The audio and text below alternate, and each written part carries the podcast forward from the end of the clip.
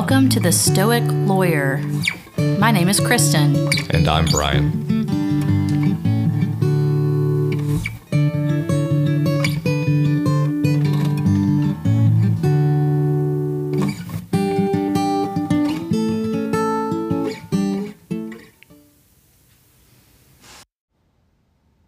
Welcome back to the podcast, everyone.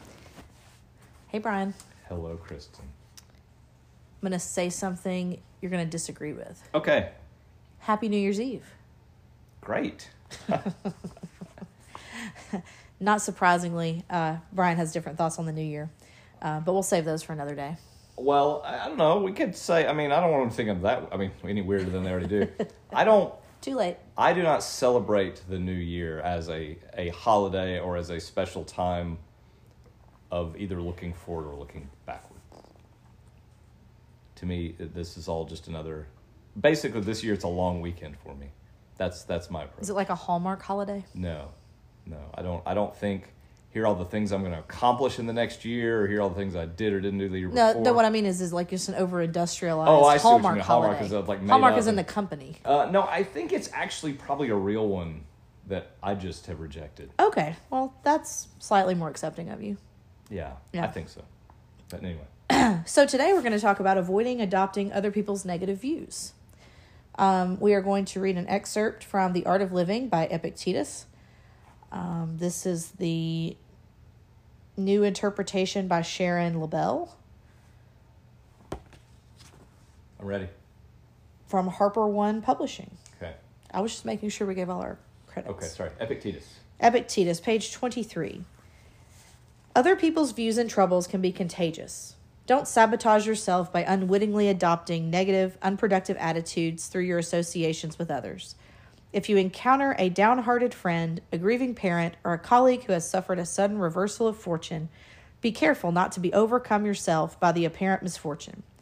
Remember to discriminate between events themselves and your interpretations of them. Remind yourself what hurts this person is not the occurrence itself, for another person might not feel oppressed by this situation at all. What is hurting this person is the response he or she has uncritically adopted.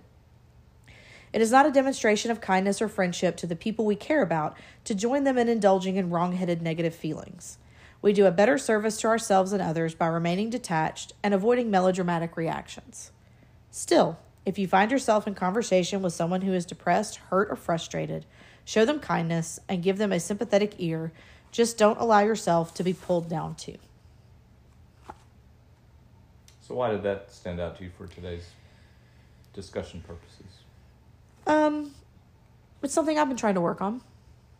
So as I was flipping through and reading, and, and also I, I loaned a very loyal listener my copy of the Pocket uh, Thich Nhat Hanh. So We have loyal listeners. That's we do, we do, uh, and I, I loaned perhaps our most loyal listener Ah, yes. um, my copy, and so once they finish enjoying it, Uh-huh. we'll switch back to Thich Nhat Hanh. Okay. But today, uh, because I don't have that, I was flipping through the Art of Living, and and this one just it stood out to me. So you said you've been working on this. Can you give us an example or what a situation where it comes up for you or makes you think that?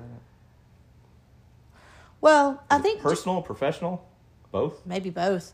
I think I think professionally we deal with this a lot with our clients. Um, depending on the kind of work you do. Certainly if you do anything related to family law or if you do any criminal law that um, I guess deals with actually defendants or victims. We could apply to both.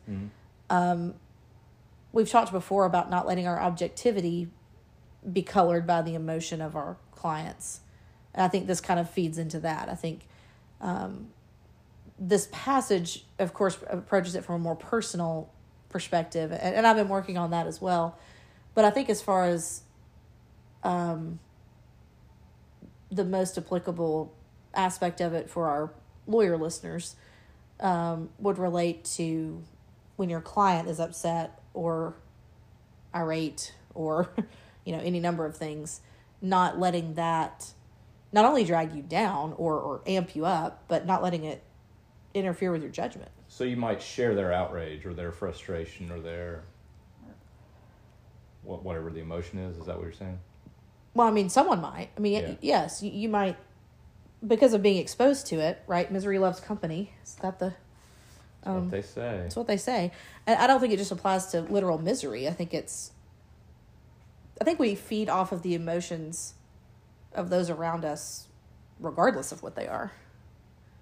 But I think when it's negative, when it's either um negative because it's like this was talking about, you know, sad or downtrodden, or if it's anger, disruption, you know, irate. Mhm. I think either either category or, or type of less than ideal emotions we have to make sure we try to keep our distance from. And it doesn't mean and like Epictetus Epictetus says, we don't have to that doesn't have to mean that we're not sympathetic Right. or empathetic. Right. Um, Not cold and unfeeling. no, just you keep it at a distance so that it doesn't infect your um or further whip them up into a frenzy or something. Sure. Maybe if it's you know, I think this is harder personally. I mean just like a friend is cheated on, maybe, or I don't know what's the yeah, I, I mean any number of examples cheated on or or even just day-to-day malaise that some people have. I think it's um I think it's harder to keep yourself pulled back from that when it's people you you know personally than when it's things at work. yeah. I see what you mean. Do you have any um thoughts on the personal thoughts on the I think subject? I'm, I think I'm pretty good at this. I think you are. I I maybe it's just because I'm kind of cold and unfeeling to begin with. I mean, so- you, you yeah. I wasn't gonna say it, but you did. So That's not, no, but I think I I think I can relate. I, I can think of a time when professionally this was very difficult for me. And at some point I I guess just through practice or fatigue, I don't know. do, do you mean professionally as as a lawyer? This was harder for you than it was personally.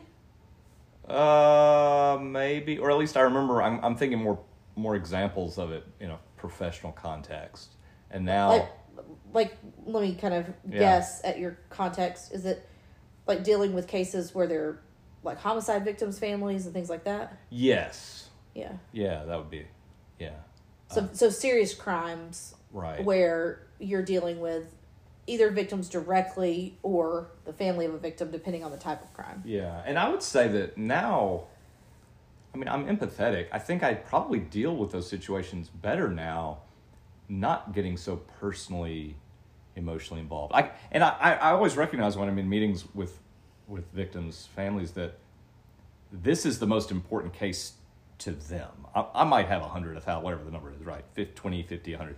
They can't this, see me, but I'm nodding. This is right. Kristen's dying. This is their only case. Well, hopefully. anyway. Hopefully. Yeah. And so I understand that, and I, and I accept that, and I'm, and, and that almost makes it. I would say at times I'm better at my job because I don't share their emotions. I, I think I think that's true across the board. But I, but I'm not. That's not. I'm also not dismissive of their opinions and, and, and everything. I don't. No. um, but um, and it's not just a matter of I think making objective decisions based on the law and evidence and, and that kind of thing. But I, th- I think I'm better at it and and better able to move on to the next task. Well, because that's not the only case you're going to deal with on any given day. Right. You can't be so wrapped up and emotionally involved in one case that you can't handle everything else that you have to deal with that day. Sure. And there are times when it's harder, I guess, than, than others. I mean, some things are more draining. I won't get into facts, but there's a recent case that I had a day that was it was harder, you know. Um, but I, I, but I recognized it at the time also. You know, Well, I was I was aware I was aware of it, so it didn't have the same impact. It, it didn't things you know didn't get out of control. I didn't find myself spiraling, or I just well, well, that's the other piece of I this, know. right? It's it's not we're not going to perfectly insulate ourselves from emotions of ourselves or others all the time. That's not Mm-hmm. that's not possible or practical or realistic, right? It's about noticing it yeah and recognizing it happening and then putting it in, in its appropriate place Mhm. mentally, Yeah. Yeah. That so that it doesn't um, impact other things in ways that are not productive. Yeah.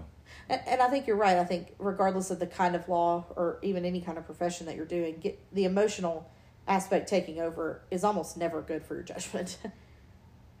I mean, you're probably Yeah, right well- that you do handle things better. Yeah, and probably friendships too. You know, it's or personal situations. Your your emotional or I guess overly emotional advice. I guess there's you know there's some appropriate line there to draw. around. I'm not I'm not the one to say where where where what that is.